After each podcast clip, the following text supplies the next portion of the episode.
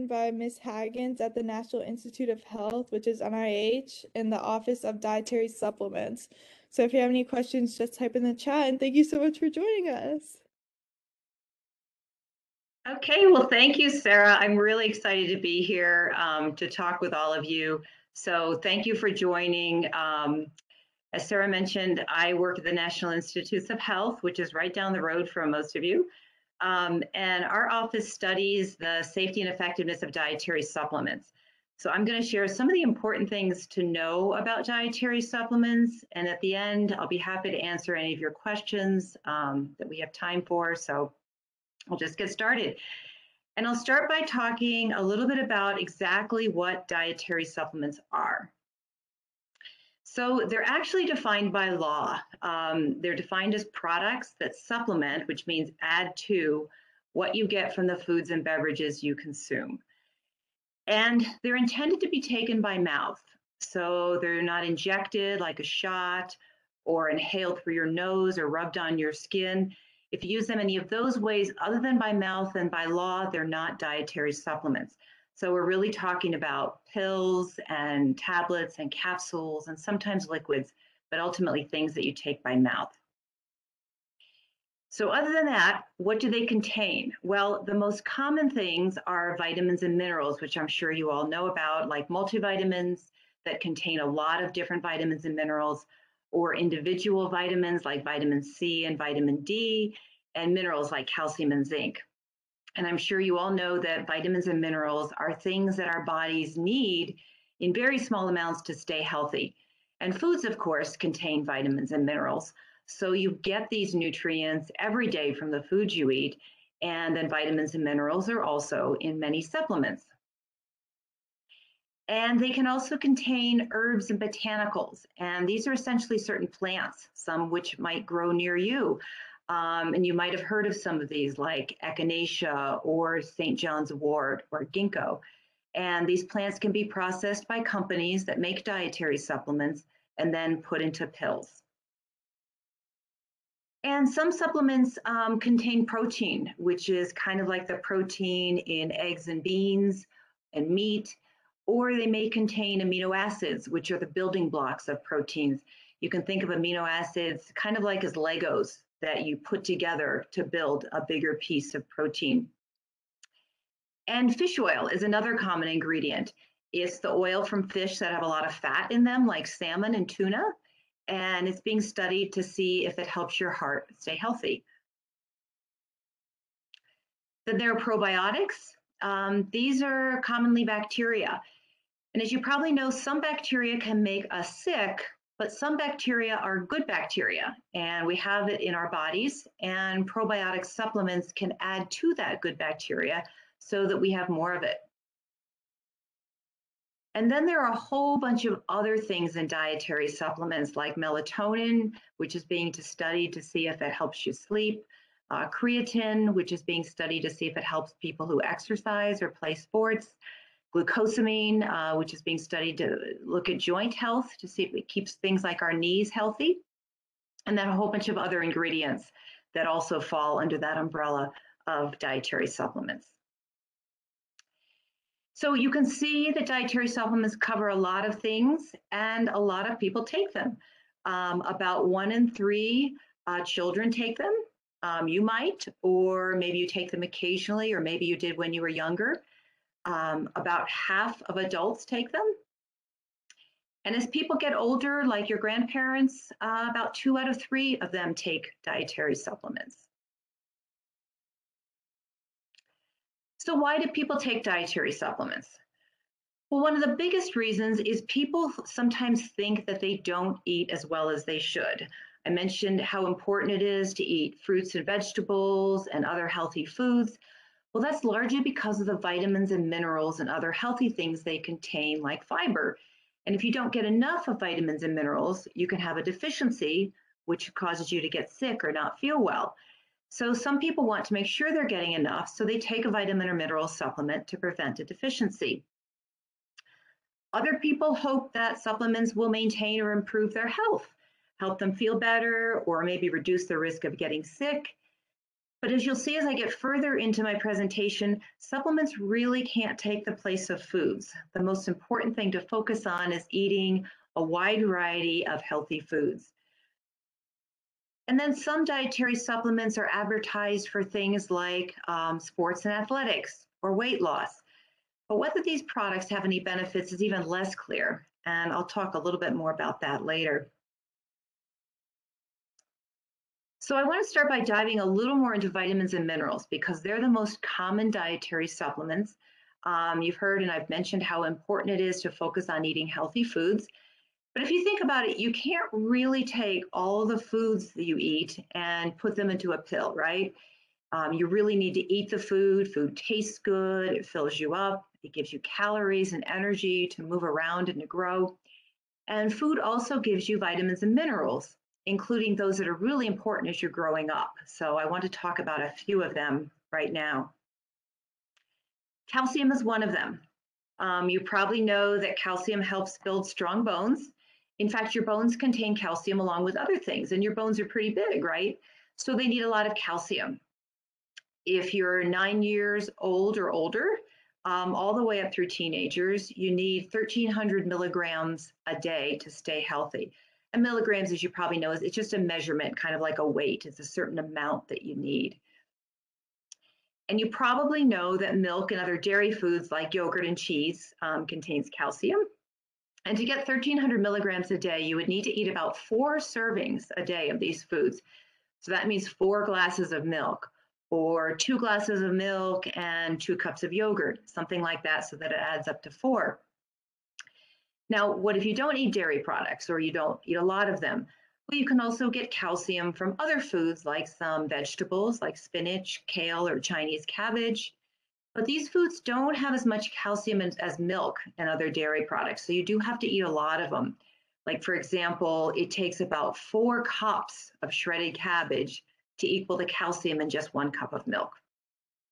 Now, some other foods have calcium added to them. That's called being a fortified food. Um, some orange juice, for example, is fortified with calcium, and that means that the cal- the uh, the company makes the orange juice and they add calcium to the juice so that when you drink it, your body gets the calcium. So, do people need a dietary supplement that contains calcium? Well, to answer that, you really need to consider the amount that you're already getting from the foods you eat. Um, people who eat a lot of foods containing calcium probably don't need a calcium supplement, but if you don't, it, it certainly could help. Okay, on to vitamin D. It's another important nutrient. It also helps build strong bones and it also helps keep your immune system healthy, which means it helps you keep from getting sick. Um, you need 15 micrograms a day, which is the same as 600 IU. That's just another type of measurement. And not a lot of foods have vitamin D, but fish have a lot. Um, eggs have some, and it's added to milk. Again, fortified milk. So almost any milk you drink will have vitamin D. And vitamin D is interesting because your body also makes it from the sun, and that's really unique. It happens when the sun hits your skin, and it only happens for vitamin D, not any other nutrient. But when you cover up your skin with clothing or hats, or if you wear sunscreen, which is of course important to avoid getting sunburned, that blocks your body's ability to make vitamin D. So you can't always count on the sun to make vitamin D. So vitamin D is another nutrient where some people might need a supplement, but it depends, uh, uh, but again, it depends on how much they're already getting from what they eat. Iron is another important nutrient. Um, it helps you make red blood cells, which is really important for growing and developing. And depending upon your age, you need 18, or excuse me, 8 to 15 milligrams a day. Teen girls especially need to make sure to get enough iron once you start getting your period because you lose iron in your blood.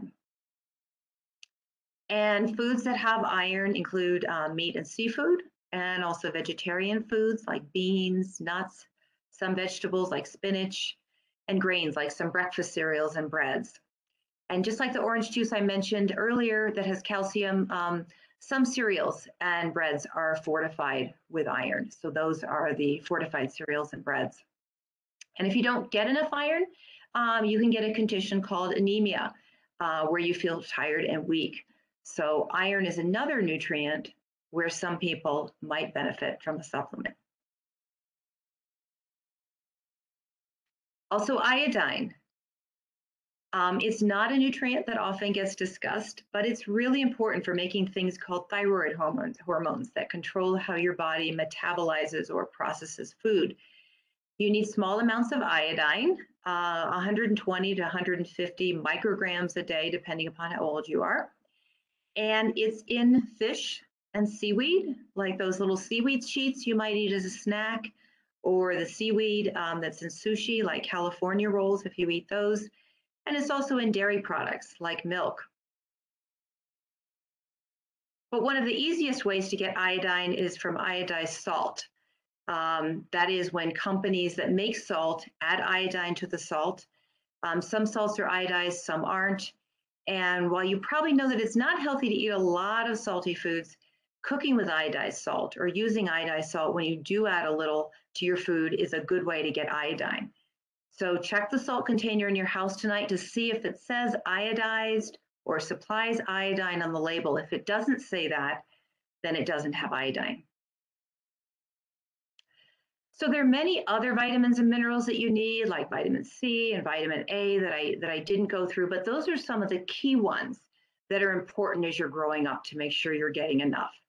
Um, at the same time, it's also important to know that getting too much can be unhealthy. Um, I talked about how recommended amounts of vitamins and minerals have been established. Those were amounts like 1,300 milligrams a day for calcium. People often refer to those as an RDA. And most vitamins and minerals also would ha have what is called an upper limit or a UL. And if you get more than the upper limit, it can be dangerous.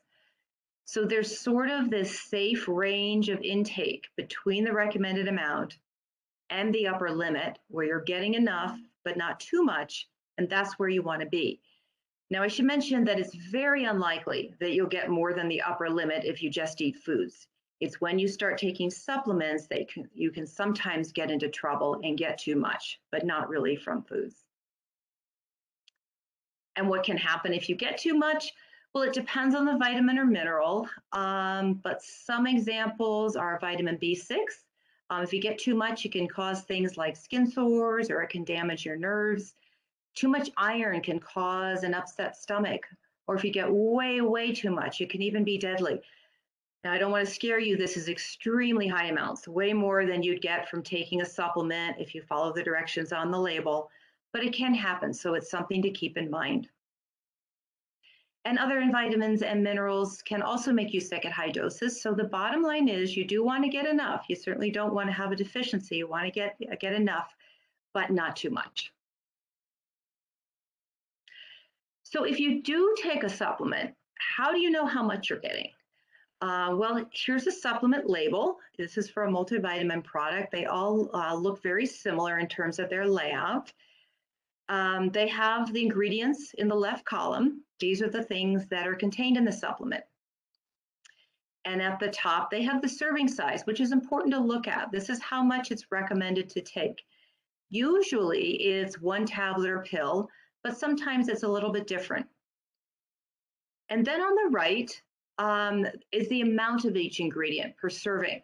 So for this multivitamin, for example, one tablet will give you 90 milligrams of vitamin C, along with the other things that are listed.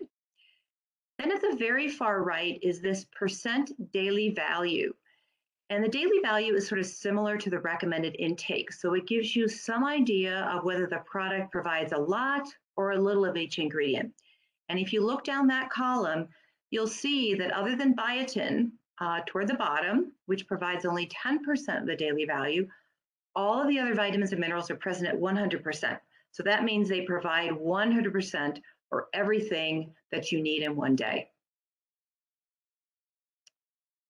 So the bottom line is vitamin and mineral supplements can help you get enough of these nutrients, and they might be recommended for certain people at certain times, but they can't take the place of healthy eating and eating healthy a variety of foods. So that's the important thing to really focus on. Okay, so let's switch gears a minute and talk about a couple of other types of products that you've probably heard about. And that's energy drinks, which usually come in small cans, and workout supplements, which sometimes come in powders that you scoop and mix with water or juice. And these products are often advertised for giving you energy, um, helping you stay awake and maybe focused on your homework. And also for sports, um, muscle building and endurance, like, like if you play a sport, maybe being able to run longer or stay in the game longer. But the question is whether they actually work and are they safe? And one of the main things to be aware of with these types of products is that they often contain a lot of caffeine, which is a stimulant, meaning it perks you up and keeps you awake. Um, you probably know that coffee, which many of your parents might drink, also contains caffeine.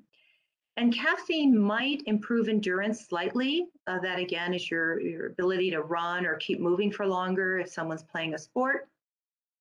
But it can also make you feel nervous and jittery. And it can even make you feel nauseous or throw up, and it can increase your heart rate. And caffeine is tricky because some herbs naturally can contain caffeine, like green tea, guarana, kola nut, and yerba mate which means that if these herbs are in a product, then there's also caffeine in that product, but that's not always obvious if you look at the ingredients list. Guarana in particular is often in energy drinks, but some people may not know that it contains caffeine. And at high doses, caffeine isn't safe. It can sort of stimulate you too much and cause heart problems. In extreme cases, it can even be deadly. Um, now, like iron that we talked about earlier, that's extreme cases, um, but it can happen if you get way, way, way, way too much. So the guidelines are that children really shouldn't consume caffeine because there's no good reason to consume it and it might cause health problems. For teenagers, um, they shouldn't have more than about 100 milligrams, which is the amount in about one cup of coffee. And a lot of energy drinks, just so you have a feel, have about 80 to 200 milligrams of caffeine, but some could have more. And adults shouldn't have more than about four to 500 milligrams a day, which is like four to five cups of coffee. And sometimes supplements that have caffeine also have other ingredients that also act like stimulants in the body. Those include things like bitter orange and yohimbe, and if you take those together with caffeine, it can increase the chances of having a bad reaction and getting sick. So let's take a look at a label of a dietary supplement that contains caffeine and some other ingredients, including some other stimulants, which was those things I talked about a minute ago. First, you can see that it has caffeine. It says it has 250 milligrams, so that's about two and a half times that limit for teenagers and about half of what's what's you know the upper limit for adults. But look at the right. Uh, remember with the vitamin and mineral label, I showed you that there were numbers here with a percent daily value, like 100%. And there's no numbers here. And that's because none of these ingredients have recommended amounts because you don't necessarily need them to stay healthy. You don't need to consume caffeine like you need to consume vitamin C, for example, to stay healthy. So anytime you see this asterisk, this symbol in this column, it tells you that there's no recommended amount that's been established because it isn't considered essential, meaning it isn't needed for good health. So that tells you something right there. And let's look at other things on the label. There's green tea in this product. And that's one of those herbs I mentioned that also has caffeine. So chances are this product actually might have more than just the 250 milligrams of added caffeine. Um, and then there are also two other ingredients, um, yohimbe and bitter orange. Those were two of the stimulants that I mentioned. So someone taking this product might feel pretty jittery or maybe even have a more serious reaction. And here's another label. I'll buy lunch for anyone who can find caffeine on this label and I'll hint, you won't. Um, it has nut in it, which is another ingredient I mentioned that naturally ca contains caffeine. But again, the, the label doesn't mention that caffeine is in this product. So you don't really know exactly what you're getting. And again, the percent daily value, there's no numbers here because kola nut isn't something that you need to consume in certain amounts to be healthy. So you really do have to look carefully at supplement labels to know what you're consuming and to take the time to learn about what effects those ingredients might have in your body. So that kind of brings us to the question of can you believe everything you read or hear about dietary supplements? And the answer is no. There's a lot of things you've got to consider. First of all, if you hear something about a dietary supplement, what's the source of the information? Who did it come from? Do you trust them? Is it someone who's knowledgeable about dietary supplements, or is it just something you read somewhere on social media or heard from a friend who heard it from someone else? Also, does it sound too good to be true? Like if someone tells you that you can take this supplement and you'll run twice as fast as you did last week, well, that's a little hard to believe. So chances are it's probably not true. And one thing I pointed out, I wanted to point out, you know, you might ask, well, aren't there rules about what companies and advertisements can say about dietary supplements? You know, how can they be allowed to advertise things that aren't true? Well, the answer is yes, there are rules, but the rules aren't very strict. It's like rules that you probably have at home, maybe about how late you can stay at a friend's house in the evening. For some kids, their parents might say uh, that they need to be home by eight. Others might be allowed to stay out until midnight. Both are rules, but one is pretty strict and the other isn't. And that's kind of how dietary supplements are. There are rules about what companies and advertisements can say about their products, but the rules aren't very strict. So sometimes products are advertised for certain things, like helping someone manage their weight, but that doesn't necessarily mean that someone who is actually overweight and takes the product will lose weight if they use the product. So what should you do? Well, you should look for reliable sources of information like the NIH, where I work, or the FDA, or the CDC. Um, we have a web page on our website called How to Evaluate Health Information on the Internet. Here's the URL, the link to it. And it talks about things to consider when you go to a website or if you get an email or text or you read something on social media.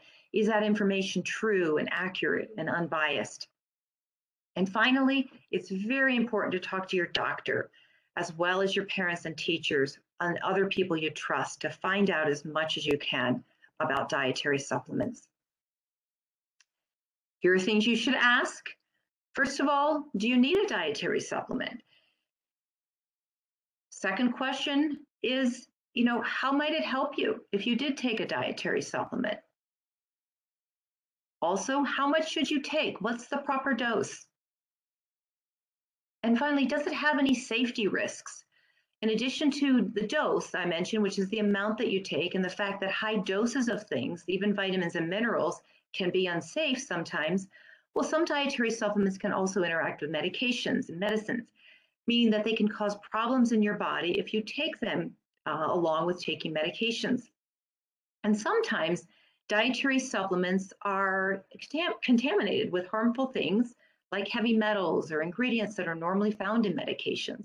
This doesn't happen often, but it can happen. And supplements that are advertised for weight loss and bodybuilding or workout supplements are two of the types of products that are more likely to have contaminants and these kinds of problems in them. And then finally, you should ask, how should I take it? When should I take it? And for how long? So these are all the important things to understand before you, you think about taking a dietary supplement. So I mentioned reliable sources of information. Here's our website at the NIH. Um, we have a whole bunch of fact sheets on different dietary supplement ingredients that summarize what we know about their safety and effectiveness. So you can look up different ingredients and read all about them. We talked about workout supplements. Here's our fact sheet on these types of products. We call them supplements for exercise and athletic performance. This fact sheet talks about caffeine, for example, along with a lot of other ingredients. And so you can read this fact sheet and our other ones as well and learn more. We also have a database of dietary supplement labels. It's free to use and it contains pictures of labels from over 136,000 dietary supplements that are for sale. So you can look at the ingredients they contain and how much and compare products. And this website isn't to, to purchase the products or to buy the products. That's, that's not its purpose. It's so that you can look things up, see what they contain, and compare one product with another without having to go to the store. So that's all I have for now. Um, here's our website address to look at our fact sheets and other information materials. And you can email us if you have questions. Here's our email address, ods at nih.gov. We do respond to every email we receive. And